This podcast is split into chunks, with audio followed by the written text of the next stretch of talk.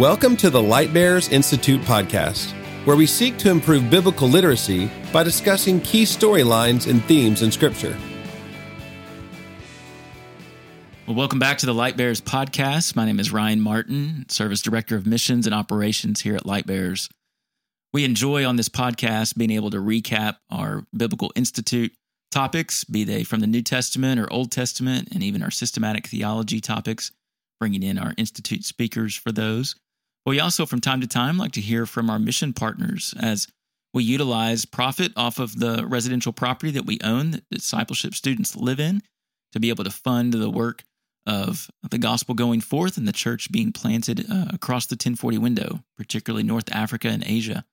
And we are grateful to be able to have with us back again today on the podcast one of our mission partners that we have been connected with for a number of years. His name, uh, because of security reasons, we can't give you, but we'll uh, call him John uh, for purposes of this podcast. And John serves in North Africa and has been over there for a number of years. So, welcome back to the podcast, John. Thanks. It's always great to be with you guys. It's always encouraging. Yeah, we uh, would love for you guys to go back and listen to a previous podcast that we recorded with him about three years ago. Andrew Brill, who was one of our former staff members, uh, led that time with John. And that podcast really touched on things like a biblical sense of calling uh, to missions and even what is the 1040 window and how can we find our place in God's mission. And so I would really encourage you to go back and listen to that, really to help uh, ground you uh, as you find your place in God's mission, whether you are sending or whether you're going. John, just for those who may not know you, would love to just give a brief recap for us as we start off about who you are, where you're serving on the field, and how long you've been there. Yeah, so I lead a team in North Africa among the uh, Berber people of the uh, Atlas Mountains in um, uh, evangelism and discipleship, church planting. And uh, we've been there for uh, 26 years. And uh, the Lord's blessing. That's great. You've been connected with Light Bearers for a number of years. So, kind of recap for us just how you even came to know of Light mm-hmm. Bearers in the first place, and then how that uh, partnership continued to evolve. Yeah, I met uh, Kevin McCollum at the uh, North African consultation on the island of Malta many years ago and was impressed with him and his spirit and uh, his vision and what Light Bearers was doing as he explained to me. And um, we began to talk about possibilities of uh, how we could partner together, work together. He came for a vision trip and then uh, some some of the leaders came for Vision Trip, and uh, you guys funded a well project uh, that we did, and just I've been able to also uh, be with the students uh, here at Mississippi State, and uh, just really have been encouraged by every encounter. As you've now been on the field for a couple of decades, you know how have you observed the growth of the church in that region in North Africa? Well, for the first ten years, it was seed sowing just uh, reaching out to lost people who had never had the chance to hear the gospel. But after that first 10 years, then some folks began to believe and uh, form groups and churches. And so uh, we find ourselves right now in the midst of churches who uh, need discipling and who now are reaching out to others. And the leaders of those churches and even the and the members are all sharing with people almost to the person. Yeah, that's hugely, hugely mm-hmm. encouraging give us a little bit of sense. You you mentioned that you serve among the Berber people, so mm-hmm. uh, just to give people a little bit of insight into who those people are, their their history, their culture, uh, even in terms of their religion. Uh, share with us a little bit about that. So the Berber people are indigenous people of North Africa, living in the mountains for the most part, and um, after the invasion by Muslims, beginning in the 700s AD. Some became Arabized, all became Islamicized, in other words, uh, became believers in the religion of Islam. And uh, but the Berber people in the mountains kept their language and culture, did not switch to Arabic, but beca- all became Muslims. And but now in this time that we're in, are who are interested uh, in something else besides Islam. They are seeking God and for who He really is. Mm-hmm.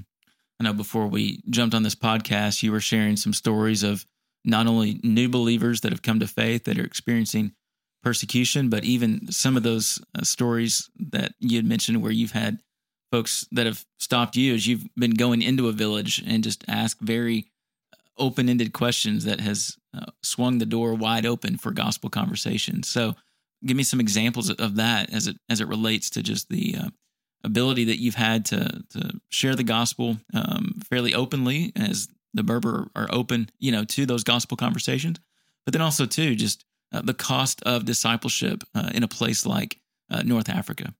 Yeah, so the Berbers are um, rural people, uh, agricultural. Uh, they live out in the mountains and eke out a living uh, on the hard rock mountainsides there. And um, but they're wonderful, hospitable people. So, for example, one time my son and I were riding the Honda XR250 trail bikes up there, like we have done a lot of times. Um, and uh, we're riding through a village and uh, beside the fields and uh, some guys are out there working the field they they call us and say hey come over and have some tea go down sit sit there with them six or seven guys and the guy pouring the tea turns to me and says so why do you believe jesus is the son of god great opportunity of course to share and they, and they were really listening really interested. Another time uh, in the four-wheel drive uh, again going through the villages and the mountains and uh, a friend of mine and i we Saw some guys working the field. They again called to us, said, Hey, come over. Eight or nine guys sitting there. The guy's pouring the tea. And he says, uh, So what is faith? and there are all kinds of opportunities like that. People are always asking. Uh, they assume that because we're outsiders that we are Christians. Mm. For them, the world consists of Muslims and Christians. So anyway, they're they're asking us, and they and they want to know. They're seeking something outside of Islam. Sure and yet at the same time there there is a sense of persecution that many are facing as they as they count that cost for discipleship share a little bit about those folks as well yeah so um, there is a cost um, and it, mainly it's with the family the family are not pleased when someone leaves their muslim faith and um, it's it's quite uh, shocking for them actually and they're usually uh, upset and angry about it what happens, though, is when a person perseveres in their faith, the family says, Oh, you're that weird one in the family, but, you know, it seems like that's working for you, and they tolerate it if they'll persevere. If they don't persevere, then it just never ends. The persecution never ends. Even if they deny their faith and say, uh, you know, no, I don't believe that, then the people know that something's up and they just keep after them. But when they take their stand and they endure for a while, then the folks not only tolerate them. They begin to ask about their faith. They say, "What's what's this you've got?" And we've seen then family members come to know the Lord. Praise God. Now, as you've interacted uh, with obviously a, a, different world religion as you're seeking to share the gospel cross culturally, many of our listeners may or may not have a, a great working knowledge of, of Islam, which is uh, going to be typical for the, the world religion that uh, the Berbers are steeped in and, and even that they're they're coming out of. What are some of the key aspects of that religion uh, to have in view uh, as some of our listeners maybe even have an opportunity to interact with those of, of the Muslim faith, even here in Northwest Arkansas, as we know that uh, many, many nations uh, are right here on our own doorstep, be they through the University of Arkansas or, or others that are coming here for jobs? Well, um, most Muslims in Morocco, and it, it's probably true in other places too, are nominal and have a limited knowledge, uh, don't go very deep in Islam. You could say that about other religions as well, a lot of times, um, maybe even uh, Bible Belt religions sometimes. But, um, eh, you know, sometimes I know more about Islam than they do. But I don't talk about Islam. And I would advise people here not to talk about Islam either, even if you've heard of something like the camel method or or you know quoting some verses in the quran really it would be best just talk about jesus mm. uh, that's what they want to know about and they might argue with you even. But just remember that person arguing with you a lot of times is still saying, just tell me, tell me more about Jesus. Tell me why I should even think that, uh, think about that. Tell me why what I've heard all my life is not true. Although you don't need to say that that's not true. You just need to talk about what you know is true. Sure. And as you're kind of communicating that and, and really trying to uh, quickly make that beeline to Christ and to the cross. Mm-hmm. Um, what are some just tools uh, for communication or pathways of conversation to kind of turn the conversation towards those spiritual matters? Or even, too, what are some things that you're seeking to distinguish about who Christ is in terms of what we believe from a biblical worldview versus their worldview? Yeah, that's a great question. First of all, we need to listen to them. You know, if they're talking about their religion, we'll give them a little time. I mean, don't just listen for hours without saying anything because they'll do that too. But uh, but listen to people first. Really, our model is Jesus with a woman at the well. You know, he talked about what was right in front of them, something they had in common. He wanted some water. She was getting some water. And then he listened to her. He asked her questions. And then he gave her the answer from the truth uh, to what her issues were. And that's what we should do with everyone, but Muslims the same way. Sure. Let's wrap up. What are some opportunities for our listeners if they are sensing a, a call to the work of cross cultural ministry, particularly even there in North Africa? North Africans are very hospitable and uh, welcoming, and uh, in certain countries, uh, they have a lot of tourists, and uh, there are a lot of opportunities to visit um, just with a with a with a uh, with American passport, no visa required. Um, just uh, you know being dis- being uh, discreet and conscious and respectful of the culture and the people, and um, really just uh, striking up conversations and using the principles that I mentioned in the uh, last answer. Sure.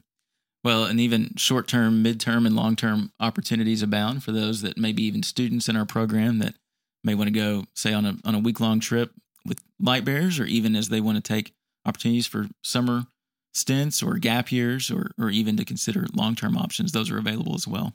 Yes, we'd be glad to, to facilitate that. And um, we've had students before come and uh, practice English. All the young people want to learn English, and uh, the university students, but even uh, just uh, high school students. And so there are opportunities to come and spend a week and uh, do like an English uh, ESL program for a week. You don't have to be an expert or certified or anything like that, or just conversational English you know, letting the people practice their English. And since many of them have enough English that you could share the gospel with them, there are opportunities to come in and uh, be a light there and uh, get to be the first person to tell somebody about Jesus. It's kind of sad that that, that exists that they haven't heard, but it's a lot of fun to get to be the first person to share the good news. Yeah, absolutely.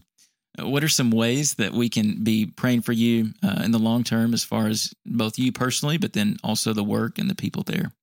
yeah, pray for the uh, the believers who are sharing. Pray for their protection and also their boldness. Pray for their message to go forth and the power of the Holy Spirit for it to be received and them to find people who are open to hearing that message.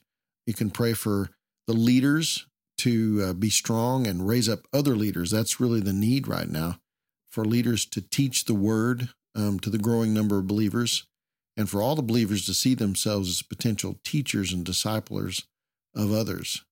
Pray for the believers; they're they're usually poor, and uh, for the Lord to uh, provide for their needs.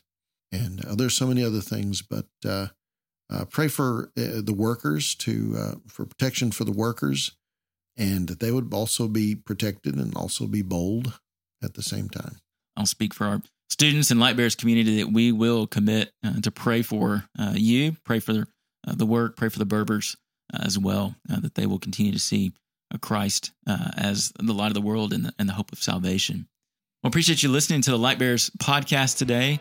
I hope you've been encouraged by our time with John and would encourage you to go back and listen to our previous podcast as John unpacked for us what it means to be on mission for God, uh, serving whether it be in the 1040 window or right here uh, in our own backyard and uh, seeking to, to make disciples uh, who make disciples. So, again, uh, grateful for your time, John, and uh, we look forward to our next episode of the Light Bearers podcast. You've been listening to the Light Bearers Institute podcast, a production of Light Bearers Ministries. For more information, visit lightbearers.com.